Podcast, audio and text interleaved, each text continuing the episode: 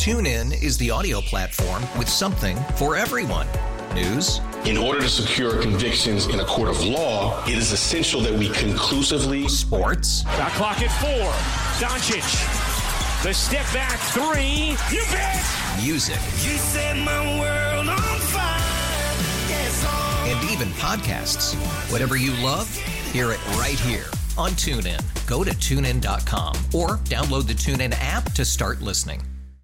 Odyssey celebrates the class of 2024, brought to you by T Mobile. You can count on T Mobile to help you stay connected on America's largest 5G network. The following is a special KMOX sports presentation. Welcome to the Strike Zone on KMOX. Presented by Graybar. Graybar, your distributor for electrical and datacom needs.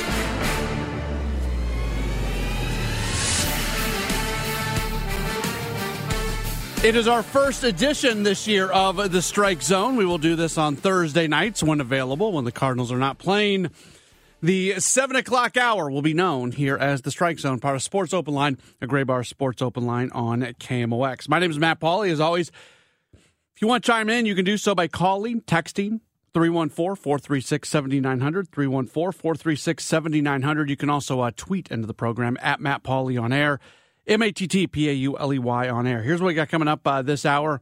Dan Reardon's going to join us in about uh, 15 minutes. He is our golf insider. We'll get his thoughts on uh, day one of the Masters, and then we'll talk some soccer later on this hour as well. Max Bretos, who is going to be uh, on the call on uh, MLS Season Pass and Apple TV Plus, he is going to uh, join us at 7:35, and we'll get his thought on what's going to be coming up on Saturday as City SC will be in action against Seattle. Let's go ahead and do our building the future. It is sponsored by Gray Bar, your distributor for electrical and data communication needs. So, pretty good start. Pretty good start for Jordan Walker to his major league career. He has played in all six games. He is 8 for 24. That's good for a 333 average. He has one home runs, five RBIs, two doubles, has a slugging percentage at 542, an on base percentage of 360. That gives him a 902 OPS to get things going.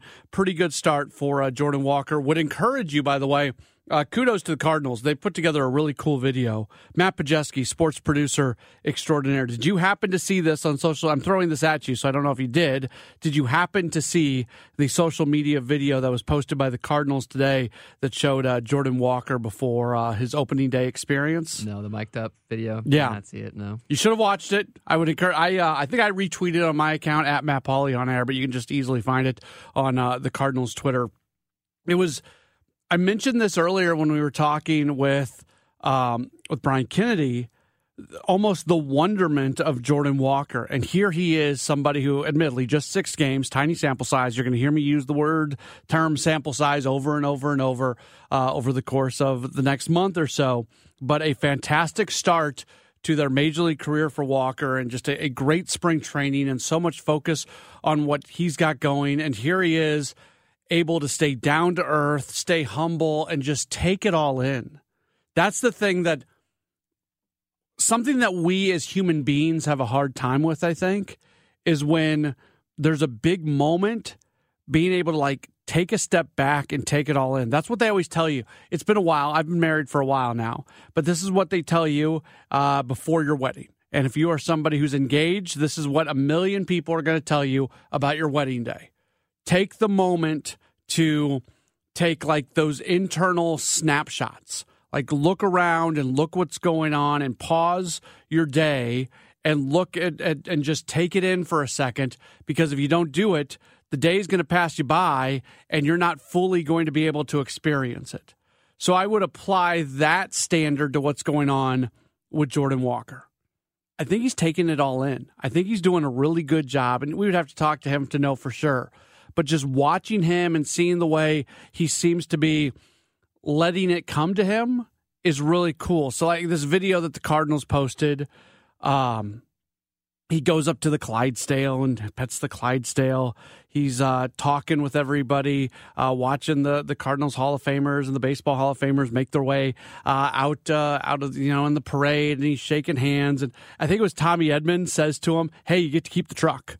And he kind of believed him for a second before uh, before Edman told him, "No, you don't. You don't actually get to uh, to to keep the truck that you come out on." But it's it was just it was really cool to see. Uh, the way that he seemingly took it all in. And it's been fun. And I've mentioned this a ton of times, but I'll mention it again. I just love the fact that he was so excited to be able to give his home run ball to his dad and how excited he was that his parents were able to see him hit that home run before they uh, headed home. They were in St. Louis for, for that entire series. So uh, there's something special about that first opening day for players. And there he is at 20 years old and just just taking it all in in a really cool way. So uh, we'll see. We'll see what happens. At, at some point in time, the league's going to adjust to him. The league probably already is. He's actually talked about that a little bit, how he has felt starting pitchers, not starting pitchers, but pitchers overall, he has felt pitchers kind of adjust to him uh, through the first six games. Those adjustments are going to become even more pronounced moving forward. And at some point, pitchers are going to start to find some things that work against him. And he's going to have to adjust to the adjustment. And it's just a game. And whether you've got six games of major league experience or six years of major league experience, that adjustment and adjusting to the adjustment thing always continues on. And it's it's more so now than it's ever been before, just because of all the data and all the uh, all the ways to analyze things that exist in the game now. Um, and yeah, so you've just, but at the same time, you know, that works both ways. It works because there's hitters have scouting reports on pitchers, pitchers have scouting reports on hitters. Uh, you're able to, after every single one of it, your at bats, you're able to go grab the iPad and you're able to look at your last at bat and see what they were trying to do to you so you can try to react to that in real time. That's when I talk to players, especially players who have been around for a while, something that I hear a lot is as the game has changed, the adjustment time has changed, where the adjustments used to be made week to week, series to series, game to game. Well, now the adjustments are being made at bat to at bat. And that's one of the areas that the, the game of baseball absolutely is a little bit different. I'm looking forward to this series this weekend. Um, I don't think the Brewers are especially a good team. I just don't.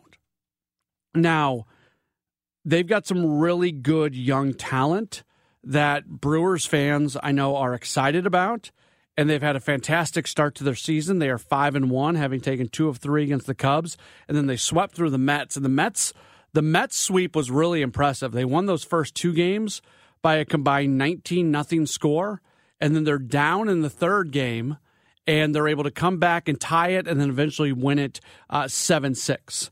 And you know, we talk about Jordan Walker, and at some point he's going to hit a rookie wall.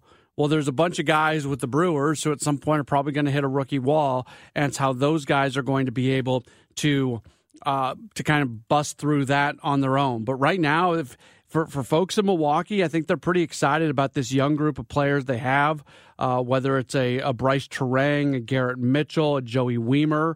Uh, these are all really young, really talented, good players who are getting an opportunity right now because the Brewers didn't do much. Uh, the Brewers didn't do much in the offseason, and I thought the Cubs did more than the Brewers. I think the Cubs are a better team than Milwaukee, but I'll be wrong on that if those young guys that I just mentioned all really put it together a little bit sooner than anybody expected them to uh, to put it together. So this is going to be the first opportunity this weekend for the Cardinals to challenge themselves uh, against an NL Central team. And while I might think the Cubs are better than the Brewers, generally speaking, the general national thought is that the Brewers are the second best team in the division.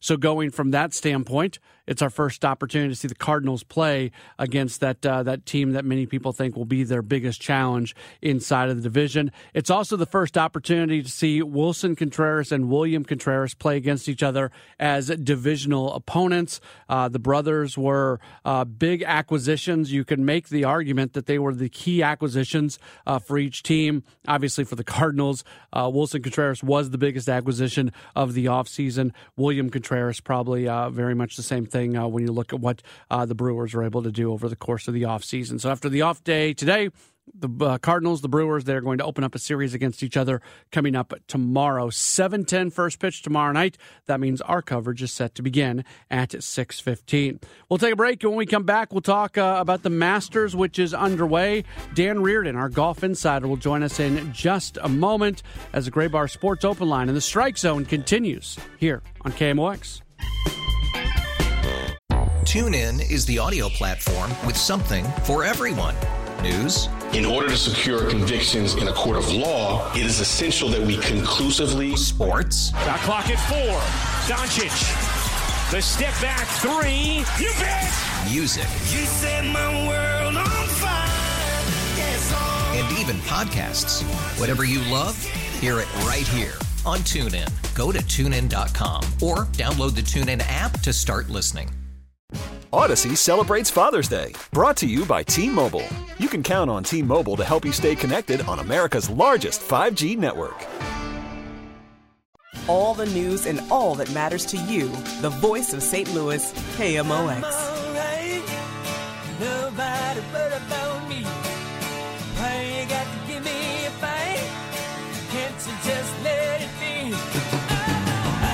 A Graybar Sports Open Line rolls on here on KMOX. The Masters underway. We're through uh, one round, and uh, we're very happy to uh, welcome on to the program. He is uh, KMOX golf insider Dan Reardon. Dan, thanks so much for taking some time with us. How are you? You're uh, you're welcome, Matt, and I'm I'm fine. I suppose I actually have a dead rental car, but that's okay. uh, um, but and let me correct myself right off the bat on the 545 report. I reported Tiger in at one over 73. I missed the fact that he had bogeyed 18, and uh, he actually is two over 74. So I want to correct that information right away. What's uh, obviously not the kind of day that Tiger wanted, but anytime Tiger's there, he's going to be uh, a big headline. What's your what's your takeaway from his first day? Well, the, the the the book on him today was he could not putt inside 10 feet. Uh, he had five bogeys on the round, and uh, most of them were uh, makeable putts that he just didn't convert. Uh, he thought he hit the ball reasonably well. He, he needed to hit it closer to the to the hole, I suppose, when you're having putting problems. But physically, um, he said he's sore, which is always going to be the case. But there was nothing negative about Tiger uh, when the round was over. And I and I said, you know, uh, to someone earlier, it was sort of interesting because I was out there as he was coming off of 18, and I was a little surprised that the gallery was a little less excited about Tiger hmm. than I expected him to be. And I don't know if that's score related, age related, or maybe their maybe their expectations are diminished a little bit. But it was not. There was a good gallery following him, but it was not the kind of sort of frenzy that you have around Tiger, and that was certainly the case last year. Yeah, cards of seventy four. What does he have to do in day two to even make the cut? It's so hard to to make any judgment because we know that tomorrow morning we have a chance of a little rain. We know that starting tomorrow afternoon, Armageddon sets in on a weather front, and so Tiger goes out uh, pretty early on the. Uh, I'm sorry, pretty late on the day tomorrow, so he gets the bad draw. It's the guys that played late today who are going to go out early tomorrow when the weather should be favorable. So to say Tiger needs to shoot 70 or 69, um, that's going to be a very difficult task. If, if the forecast holds, do we get rain and and, and thunderstorms and wind and all kinds of circumstances, uh, certainly on Friday afternoon. So I, I would think he's got a pretty steep hill to climb because we re- really did have good scoring uh, right off the bat. I think he's in the he's not even in the top 50 at this point in time. So it has to be a, a sizable jump in performance for Tiger, and he has that capability. As I said, he looks fit. He looks like he is able to do all of the golf related things. So every you know he can use his head here and do wonderful things three way tie at the moment at the top of the leaderboard. Two of those golfers are two of the biggest names in golf, and Brooks Koepka and Jon Rahm. Also, uh, Viktor Hovland's in there as well. I mean, that's that's good for golf when you've got those names at the top of the leaderboard. Yeah, and it stays pretty dressed up the rest of the way. You know, uh, you have Cameron Young at five under par. You have Brooks Koepka in, uh, as you said, at at seven. You can go down to Jordan Spieth at three, along with Tony Finau you know, the only name the, only name you would expect to see uh, in that group would probably be uh, Rory McIlroy, and he finished even on today's round, so he needs to uh, step it up. Uh, But Rory goes out early tomorrow, so he's he's in the best of the draw in that situation. But it's not just uh, the good trio at the top; it's really a good leaderboard. Uh, even the amateur uh, Bennett is is up there in in the mix. So it was a very good opening day. I just wish that we knew that we were going to have better better weather and we could play out this scenario the rest of the way. Because once we get to Saturday, Saturday in particular, it's cold, it's windy, and it's rainy, and that's that's going to negatively impact the, the entire outcome of this event. This is the first opportunity, really, where we've seen PGA Tour golfers and LIV golfers come together. How much of a story has that been? Zero, absolutely zero. I mean, we could say that Kevin Na withdrew today, but that had nothing to do with LIV. And and I was in the interview room when Brooks came in, and there was a reporter who tried to draw him into the conversation. He said, "You know, Brooks, I, I noticed you're not wearing a logo on your shirt, meaning you're not wearing your team logo from LIV." And Brooks said, "Well, I do have a logo. It says Nike." And the reporter pushed him a couple more times, and Brooks said, "Look, I'm not going there," and just moved on. So I I think the players probably have a general agreement that they're going to make this the Masters tournament and they're not going to make this a political statement for either side of the equation. Now, whether that's going on behind the scenes, we may hear that later on, but I get no sense at all that the players are involved in that controversy this week. Did the tournament probably make a big statement when they when it started by Greg Norman not being invited? Uh, that that's been done already uh, with the Open Championship last year, so I, I think that's probably not as big a deal. I think more importantly is that Fred Ridley in his pre-tournament press conference said that the the, the qualification procedures for the Masters for next year will be much the same as they are this year, meaning that if the world if the World Golf Organization doesn't give ranking points, uh, and, and let's use Koepka as an example, let's say he doesn't finish as brilliantly as he started, he could be playing in his last Masters simply because he has no way to get in. He's not a former champion. He's not uh, not ranked in the top 50 in the world by this time next year. So that's that's where this all kicks in. Uh, but I th- like I said, Ridley uh, handled that I thought reasonably well in, in term basically saying we're not changing the rules. We'll keep letting people do what we've always done. The the one person who did kind of push back in a big way today was Sergio Garcia. He didn't want to answer the questions and, and he made it very clear. My take on this is that if you go get that big paycheck because you're going to go play in that other tour, like the cost of that is you're going to have to answer some questions, even if it's the Masters. Am I am I right or am I wrong in having that thought? Well, I think that I think players in a public setting are always have a responsibility to answer questions. I mean that you know they are entertainers, and part of the process of being an entertainer is to be in front of the public, and the press is the link between the the the athletes in this case and, and the uh, the public. So no, I I don't defend Sergio. The only thing I would say in his defense is he didn't want to stir it up. In other words, he thought he was better off not answering a question than saying something that would uh, create more controversy. And and and I think, like I said, I think there's sort of an understanding among the players. These guys don't all hate each other.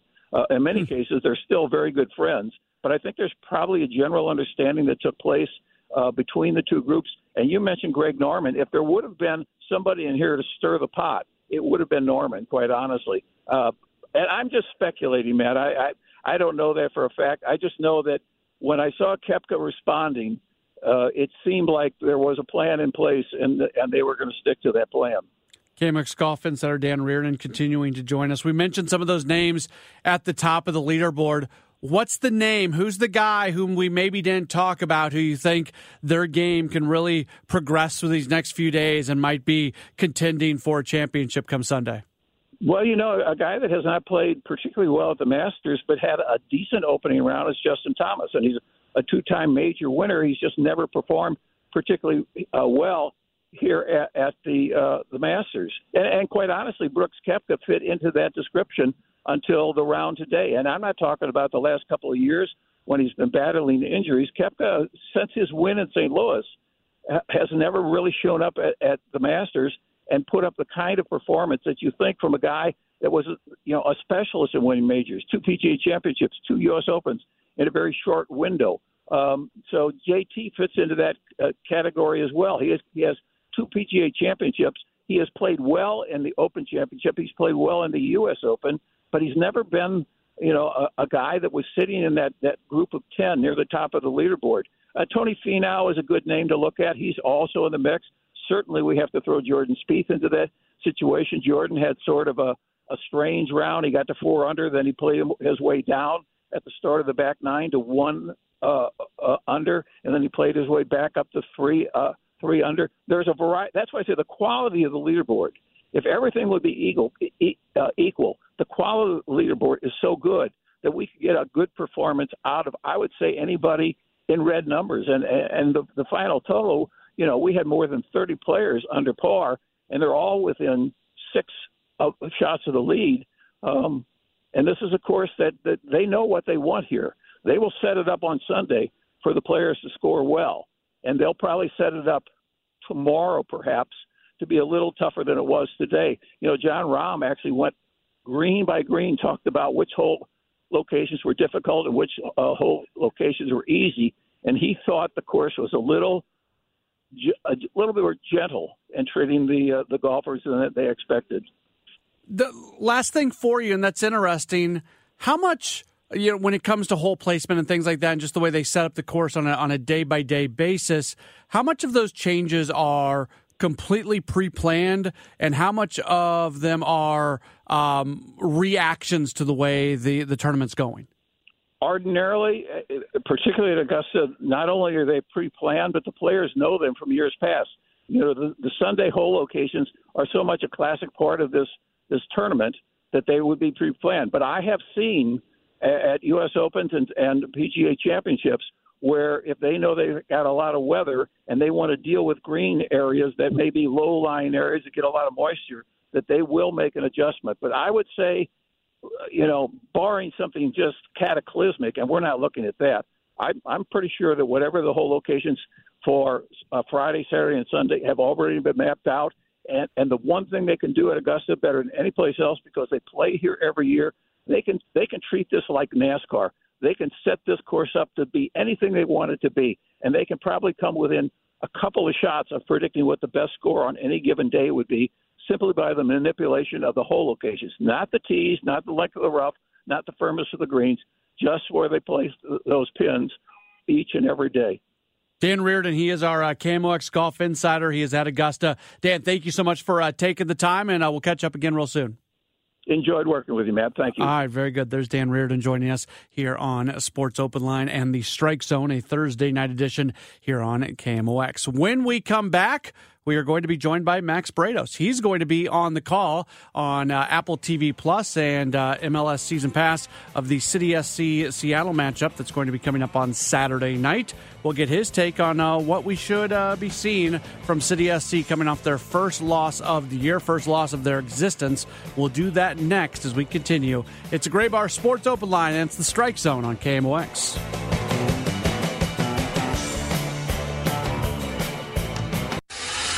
Welcome back to the Strike Zone on KMOX. Presented by Graybar. Graybar, your distributor for electrical and datacom needs.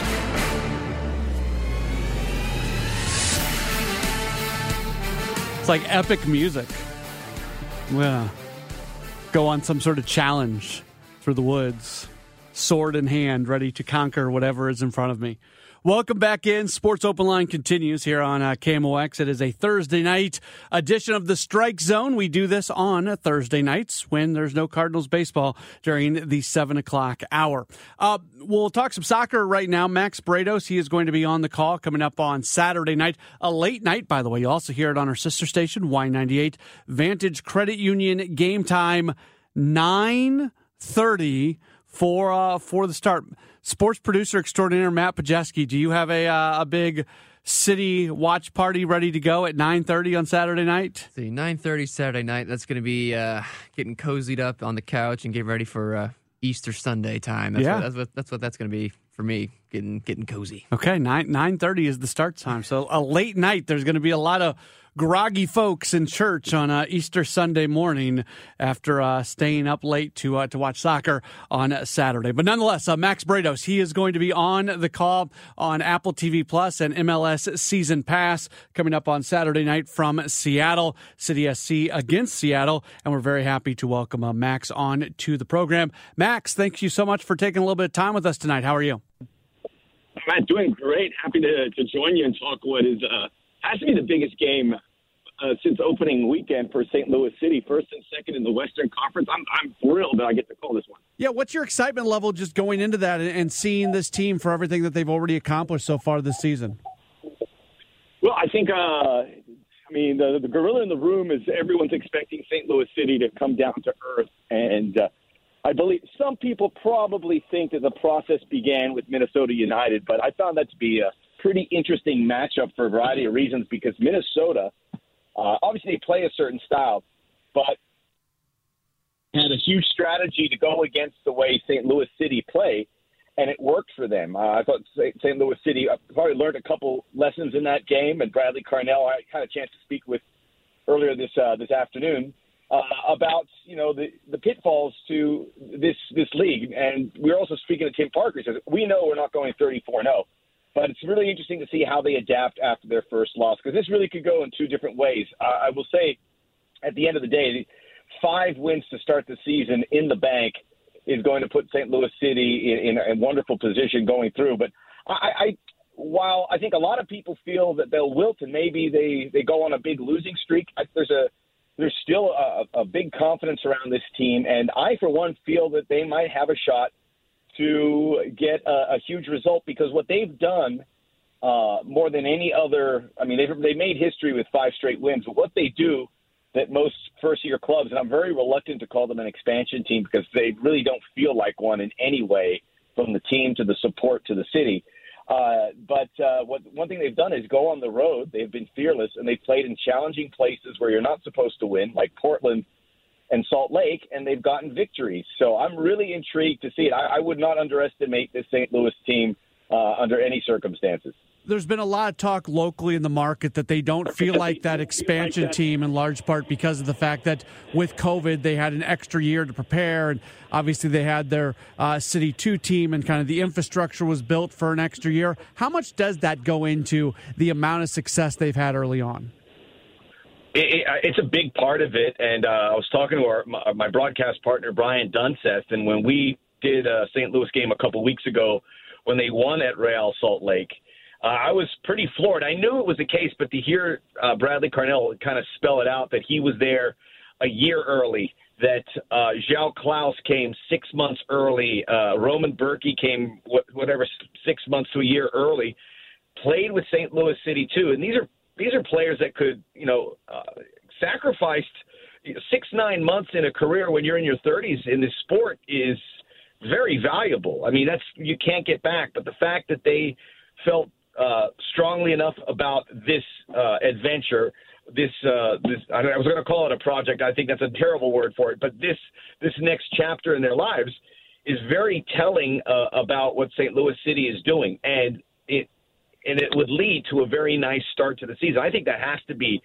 uh, woven into all of this because there was a feeling, certainly from their their two foundation stones and Eduard Löwen to a lesser degree, that these guys have been there for a bit and they were able to to build from the bottom up and and get their reps in and get games in and get familiar with the city and everything about St. Louis City. Uh, I've never really heard of that in sports before, where people come that early, but they did it, and I know for uh, I can't tell you 100%, but I know for uh, pretty, I can say pretty confidently that that's a big part of why they've been successful. Uh, you alluded to it earlier, the fact that they did finally lose for the first time. There's some out there that think maybe it will start falling back a little bit. Is there a level of importance for City that they respond pretty quickly to that first loss, so all of a sudden things don't start going in that other direction? I would I wouldn't want to put too much pressure on them, especially against what looks like outside of St. Louis record wise the best team in in Major League Soccer, a Seattle team that not only is playing well but everyone is healthy. Uh, this they're playing at home and obviously they have a great home field advantage, and that place is going to be pumped for a big MLS night. Uh, but I mean, I was watching their game against the Galaxy last week, and Raul Ruidiaz comes off the bench uh, Xavier Arreaga, who's an Ecuadorian international. Fredy Montero was on that bench. Uh, Nouhou, who is a World Cup player, comes off the bench. So they're pretty loaded. I think um, you would uh, a victory here or a good result for St. Louis City will certainly push the detractors off a little bit. But if they weren't to win this game, I think that is uh, par for the course. But then this team has done extraordinary things all season, so uh, that adds uh, uh, certainly a a uh, an element of uh, unexpected uh, abilities to this team. I, I, this I, I can't put my finger on St. Louis City. There's so many guys that that they've discovered that you would that were available to other clubs. Yet the, St. Louis has done their due diligence and brought them in there, and it tells me at some point that maybe the the cracks will start to show. But again, uh, there will be a bad patch if they can limit that. But I've been so impressed with from Lutz Pfannenstiel all the way down about uh, their mission statement and how they built this team that I would tend to think that a really bad stretch can be avoided. But it's a weird it's a weird uh, league, and uh, travel is difficult as they're going to find out in Seattle. And, and being St. Louis in the West would also mean a lot of travel for them. Max Bretos is continuing to join us. Just a couple more questions for him. There's been a lot made of cities' uh, style of play and, and the fact that they are able to neutralize other teams' attacks. How much of a challenge is that going to be against a very good Seattle team? It's it's a fascinating matchup because Seattle is at home and they tend and against the Galaxy they let the Galaxy play and. Uh, you would think Seattle would want to take this game by the scruff of the neck, but I think that they might be a little cautious here and, let St. Louis run. I think most of these teams are under the impression that St. Louis will run out of steam at some point because of the way they play, and it is a exhausting style. And clubs that have played a similar kind of style, like the Red Bulls or Philadelphia Union to a lesser degree, um, I've, I've kind of hit a snag a bit. I think the Red Bulls would be a better comparison, although it's not apples to apples. But if you just watch them play, the, the pace of a St. Louis game is faster than almost any other game or any other club that you would see in MLS. It is by design, but I think there is certainly a, a cost to it. But it's messing with opponents too because mm-hmm. they have to adapt to it. And I think in any sport, it's about attack, counter attack, punch, counter punch. And St. Louis City wants to kind of be the one that is a little more aggressive, but they could also um, lay some traps and be the countering team, which they've done as well with their press, where they can lure teams in. But it's a fascinating tactical matchup. Uh, I think we saw that with Minnesota, and we'll see it again with Seattle. It's gonna. I think it may be a game that will surprise some people in the way that how how aggressive St. Louis is going to play. Because talking to them earlier, they have told us they're not changing anything. They're gonna they're gonna live up to their identity, and they're to play high press, and they're to hope to dislodge their opponent. You talk to a lot of soccer fans. What's been the reaction with uh, with Apple TV coming in and MLS season pass? And it's more than just MLS. It's other soccer. It's more than just the matches. There's a lot of uh, features and team content that's available to people uh, who subscribe. How much of the soccer fans that you talk to been enjoying all the content that's available for folks that uh, subscribe? Oh, they've been digging it, and I I was really impressed. And I, I try to uh, temper my expectations with how it was going to look, but it's been wonderful to be part of. Uh, it's been a very collaborative approach for everyone who has been part of it. So we take a lot of pride in that, and we look out for each other. And we know there's going to be some speed bumps because it's a massive uh, undertaking with you know 14 games uh, on a Saturday. And I've been I've been watching. Uh, content that I've not been involved with, like MLS 360, and we're seeing it get better and better. It is going to be a slow burn. Uh, people uh, adjusting their viewing practices to streaming services and to a, a, a network that many probably don't have. Uh, it's going to be uh, it's it's going to be a process, but I'm very I'm very excited about how it started. I know we soccer community are in an echo chamber, but by and large, everyone's been impressed. I think they were very thoughtful, the folks at Apple and MLS, on how they did this, including the the home radio call, which is a really nice feature. If you want to see that, to to being able to to look at your library of games. It, it's you got to remember Apple's behind it, so tech, technologically wise, it's going to have all the bells and whistles.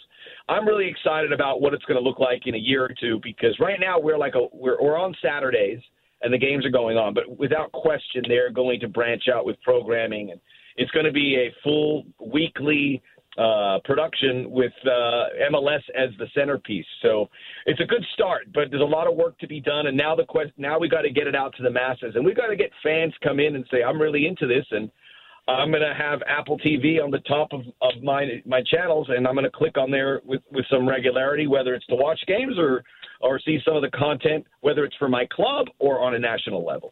He is Max Bretos. He'll be on the call for uh, City SC in Seattle on Apple TV Plus and MLS Season Pass this upcoming uh, Saturday. Max, thanks so much for the time. Hopefully, we can catch up with you again down the line.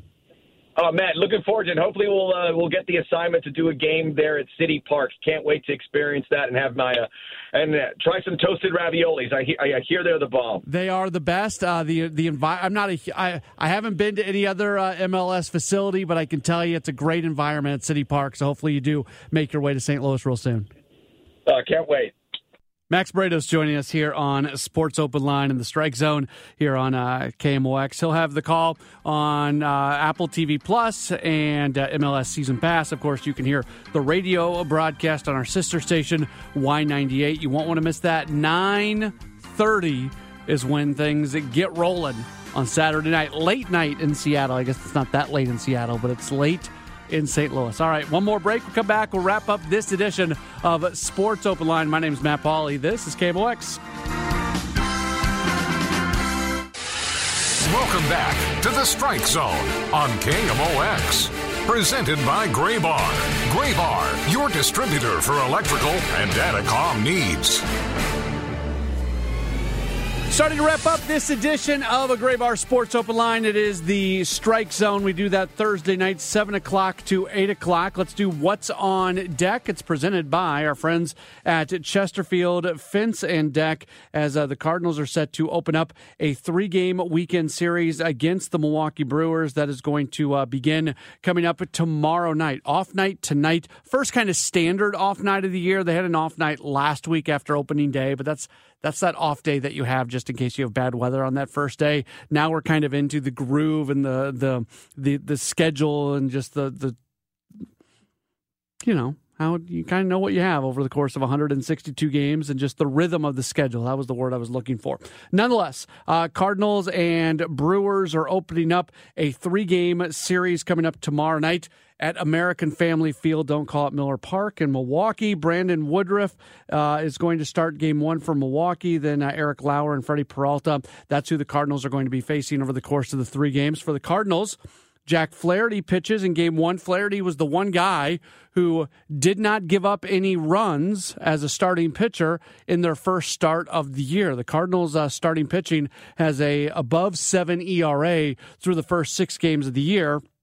But for Flaherty, he doesn't give up any runs. However, he was not exactly in total control of uh, of this of their uh, of his first start either because he issued seven walks, which was just kind of a it was a weird day. But give him credit, he didn't give up any hits, and he was able to really um, kind of navigate through the walks that he issued. So that's going to be the big question going in to tomorrow night's game is how much control he is going to have. Uh, Jordan Montgomery and Jake Woodford are the scheduled starters in games two and three of that series for the Cardinals, and of course we'll have the, all the action for you right here on KMOX tomorrow. 7-10 first pitch. I've got you for Ameren Total Access beginning at 6.15. Do to say thank what a what a lineup of guests we had today. This was a fun show over the last two hours. If you missed any of it, you can always find it on the Sports Open Line podcast at KMOX.com and on the Audacy app. Lee Lowenfish, Brian Kennedy, Dan Reardon, Max Bretos, all joining us on the program. Thanks to them. Thanks for you to, for being tuned in, and we'll talk to you again tomorrow. Thanks to Matt Pajeski as well. He's looking at me like, "Where's my thank you?" I'm the guy working hard over here. You're right. Thank you to sports producer extraordinaire Matt Pajeski. Talk to you tomorrow here on KMOX. TuneIn is the audio platform with something for everyone. News. In order to secure convictions in a court of law, it is essential that we conclusively. Sports. Shot clock at four. Doncic. The step back three. You bet. Music. You set my world on fire. Yes, oh. And even podcasts. Whatever you love, hear it right here on TuneIn. Go to tunein.com or download the TuneIn app to start listening. Audacy celebrates the class of 2024. Brought to you by T Mobile. You can count on T Mobile to help you stay connected on America's largest 5G network.